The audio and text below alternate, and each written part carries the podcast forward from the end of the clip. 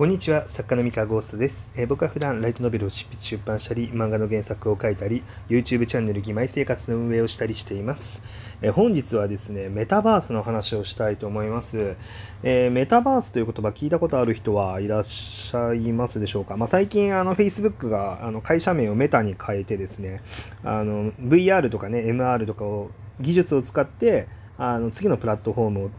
こう盛り上げていくと。でそのメタバースっていう概念を、えーファースト、まあ、一番に、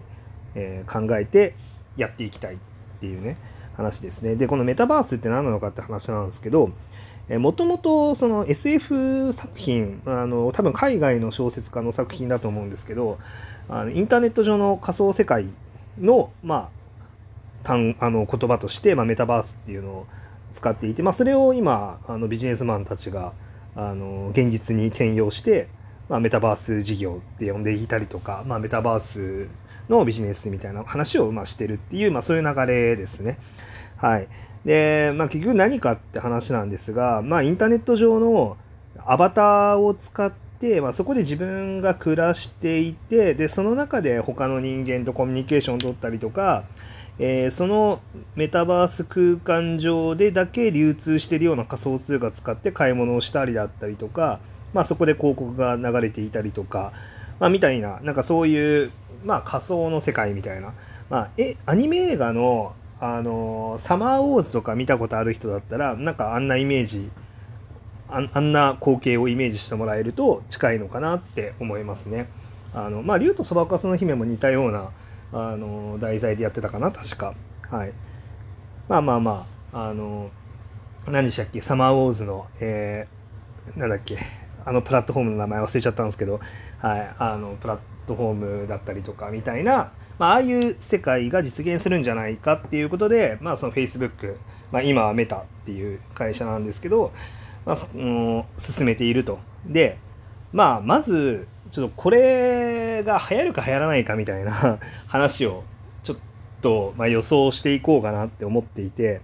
で、まあ、あくまでも、まあ僕の狭い見識ではっていう感じなんですけど、個人的にはあんま流行んないんじゃないかなっていうふうに思ってるんですよ。で、あんま流行んないっていうよりかは、うーんとね、まあ、すでに別にわざわざメタバースな的なる、まあ、単語を、まあ、わざわざ使わなかったとしてもですね、まあ、あのもうすでにその考え方っていうのは根付いているんじゃないかなっていう感覚はあるんですね。あのっていうのはもともとまあもう今は皆さんツイッターだったりとかインスタグラムだったりとか、まあ、それこそフェイスブックもそうなんですけれども、まあ、インターネット上に自分の架空の名前と架空のキャラクターで存在してでそのキャラクター性をもとに他者とコミュニケーションを取るっていうのはすでにやってると思うんですよ。で、まあ、本人の生身じゃなくてキャラクターを使うっていう意味ではバーチャル YouTuber とかそんな感じでやってますし、うんまあ、そういう意味では、まあ、もうメタバース的なるものっていうのは、まあ、ほぼ実現している状態だなと思ってるんですね。まあ、古くはオンラインゲームとかもすでにそうだと思っていて、えーオンラインゲームで遊んでいてそこで出会った関係性からリアルの恋愛に発展したりすることも多いですしうーんまあその中でですね、まあ、例えば「フォートナイト」だったかななんか最近そのゲームの中でライブをやる米津玄師だっけ？あのちょっと忘れちゃったんですけどまあ誰かがあのフォートナイト上でライブやりますだったりとかまあそういう既存のサービスに乗っかって、えー広告打ったりとかこうライブをやるみたいな、まあ、そういうビジネスモデルみたいなのってもうすでに存在してるんですね。まあ、おそらくこのメタバースっていうのもその延長線上にあるとは思うんですけどじゃあさらにですね言うとまあ結局そのゲームってアバターを作ってそこで生活するっていうそういう目的じゃなくて取っかかりはまずゲームで遊ぶっていうところだと思うんですよ。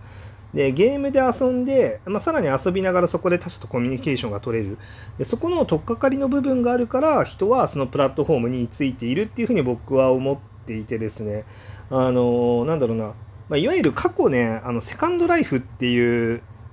あのサービスがね2000年頭ぐらい2003年ぐらいだったかな。まああったんですね。これもメタバース的なあのサービスだったんですけれども結構このセカンドライフっていうのはあのこのサービスの中で本当に生活ができる。そう日常生活を楽しめるみたいなあのそういうコンセプトで作られてたんですね。でまあ本当にこの中で建物変えたりとかあの車変えたりみたいな感じであったんですけれども、まあ、あんまり流行んなかっったんですねこのセカンドライフっていうのは。で、まあ、もしかしたら技術が発展して VR だったらそのセカンドライフ的なるものっていうのが、まあ、もう一回受けるかもしれないっていうふうに考えてるあのところもものすごい多いだろうなって思っていて、まあ、そこに可能性を感じてもう一回この分野あの投資してみようっていう動きが、まあ、活発になってるんだろうなっていうふうに見てるんですがうんやっぱりそうですね、まあ、あくまで個人的な感覚になっちゃうので、まあ、もしかしたらもっとすごい人たちはもっとすごい世界が見えてる可能性はあるんですけれども、やっぱり取っかかりは何か必要かなと思っていて、分かりやすい取っかかりが。やっぱりそのゲームで遊ぶだったりとか、そのまあ、出会い目的でも何でもいいんですけど、そのなんかそういう取っかかりそので出会い目的ですとかそのゲームで遊ぶのが目的ですみたいな何かしらの取っかかりがあるからこそおそらくそのプラットフォームに人は居ついているのかなと思っていてだからもうフォートナイトとかにただ乗りしてこうそこからなんかメタバースを広げていくっていうんだったらめちゃめちゃ可能性感じるなって思うんですけどそのメタバースのためのプラットフォームみたいな感じのを作ったとしてどれだけ人が居つくだろうっていうとなんか僕はあんまりなんじゃないかなっていう気はなんとなくしております。あのそれこそですねあのツイッターの追加機能として、まあ、例えばなんかツイッター 3D じゃないですけどあのツイッターで VR をこうとツイッターと VR が統合しましてツイッター上でなんかこう自分のアバターみたいなものがあって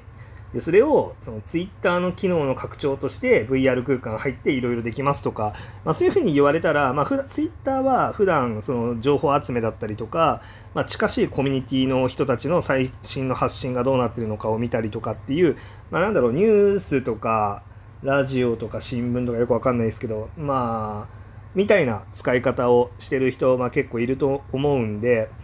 あのそのついでにねなんかこう アバターになってなんかいろいろするみたいなのはまあワンチャンあるのかなとは思うんですがうんそうですねメタバースのためのメタバースってなってくるとなかなかどういうモチベーションで登録してどういうモチベーションで遊ぶんだろうっていうのがちょっといまいちイメージしきれない感じがしているっていうのが正直なところですね。まあもちろんですね、あのそんなことは100も承知で、おそらくこの事業を進めてる人たちっていうのは何か工夫したりとか、えー、どうしたらいいのかっていうのを考えて、多分進めてるはずなんですけれども、まあ、それに注目ですね。どあのどんななんでなんだろうあの、まあ、僕なんかが、まあ、予想もできないところから切り込んでくる可能性があるので、まあ、そこは楽しみにあの眺めていようかなと思っております。はいあの、まあ、結局のところですね、やっぱり手軽であることっていうのはすごい大事で、あの、そうだな、めちゃめちゃアクティブな行動が必要なことって、まあ、やっぱり人ってなかなか居つきにくいっていうのがあって、まあ、VR めちゃめちゃすごいし、あの海外ではもう VR ってすごい一大 VR ゲームって一大市場を築き上げてるぐらいパワーあるんですけれどもやっぱパワーが必要なんですよね。あのアクティブな人がめっちゃ必要でアクティブな人は、まあ、そういう理想の世界みたいなところってあのー、そこに向けて実現していこうっていうその推進力がものすごいのでこういうの面白いっていうので、まあ、なんかやるモチベーションが高かったりすると思うんですけどあのほとんどの人は多分そこまでめちゃめちゃアクティブっていうわけではなくてだから例えばその VR だったらその VR 機器を身につけたりとかあのログインするっていう操作が、まあ、そもそも面倒くさかったりとかするわけですよね。でこんなにあのスマホ上で、まあ、例えば漫画を読んだりとか YouTube 見たりとか TikTok 見たりとか Twitter やったりっていうのがなんでこんなに流行るかってやっぱりお手軽だからっていうのはすごくあってあのもう何かを体にセットする必要はなくてもうスマホを持ってあのちょっと画面触るともうすぐお手軽にあの見たいところものを見れる行きたいところに行けるっていうところのお手軽さはものすごく大きくてでこれを突破して VR だったり MR の技術を使ったサービスっていうのが、まあ、どんなものが出てきてそのアクティブ層以外の人たちにどうやって伝わるんだろうっていうのは、まあ、ちょっとなかなか読み切れないところがあるなと感じております。あの発信側はねあのスマホ触ってその VR とかそのバーチャル YouTuber 的なああいうキャラクターのなんだろうモデル立ち上げてこうフェイスリーグであのぐにぐに動かして何か喋って発信するって発信側は、まあ、全然あのそれでやりやすいと思うんですけどその何か発信する意図がない状態でそのスマホで何をやるんだろうみたいなところとかですよね。まあまあ、コミュニケーションに特化したそういうサービスとかになるんですかね。まあ、そうなると出会い目的だったりとかに近いものになってくるのかなと思うんですけど、うん、まあ今、今でもね、現状、こう会話アプリだったりとか、なんかそういうものもたくさんあったりするので、まあ、その延長線上みたいなのをアバター使ってやるっていうのも一つの手なのかなと思いつつ、まあ、ちょっと僕のちょっと発想力だとまだ全然思いつかない感じですね。はい。というわけで、まあ、メタバースでございました。えー、メタバースについてね、まあ、知らなかった人はね、まあ、これをきっかけにちょっと調べてみてもらって、うまくいくかいかないかともかくとして、今の時代の流れとしてそういうのに注目が集まってるのは事実なので、知っといて損はないんじゃないかなと思います。はい。今日の話は以上です。それでは。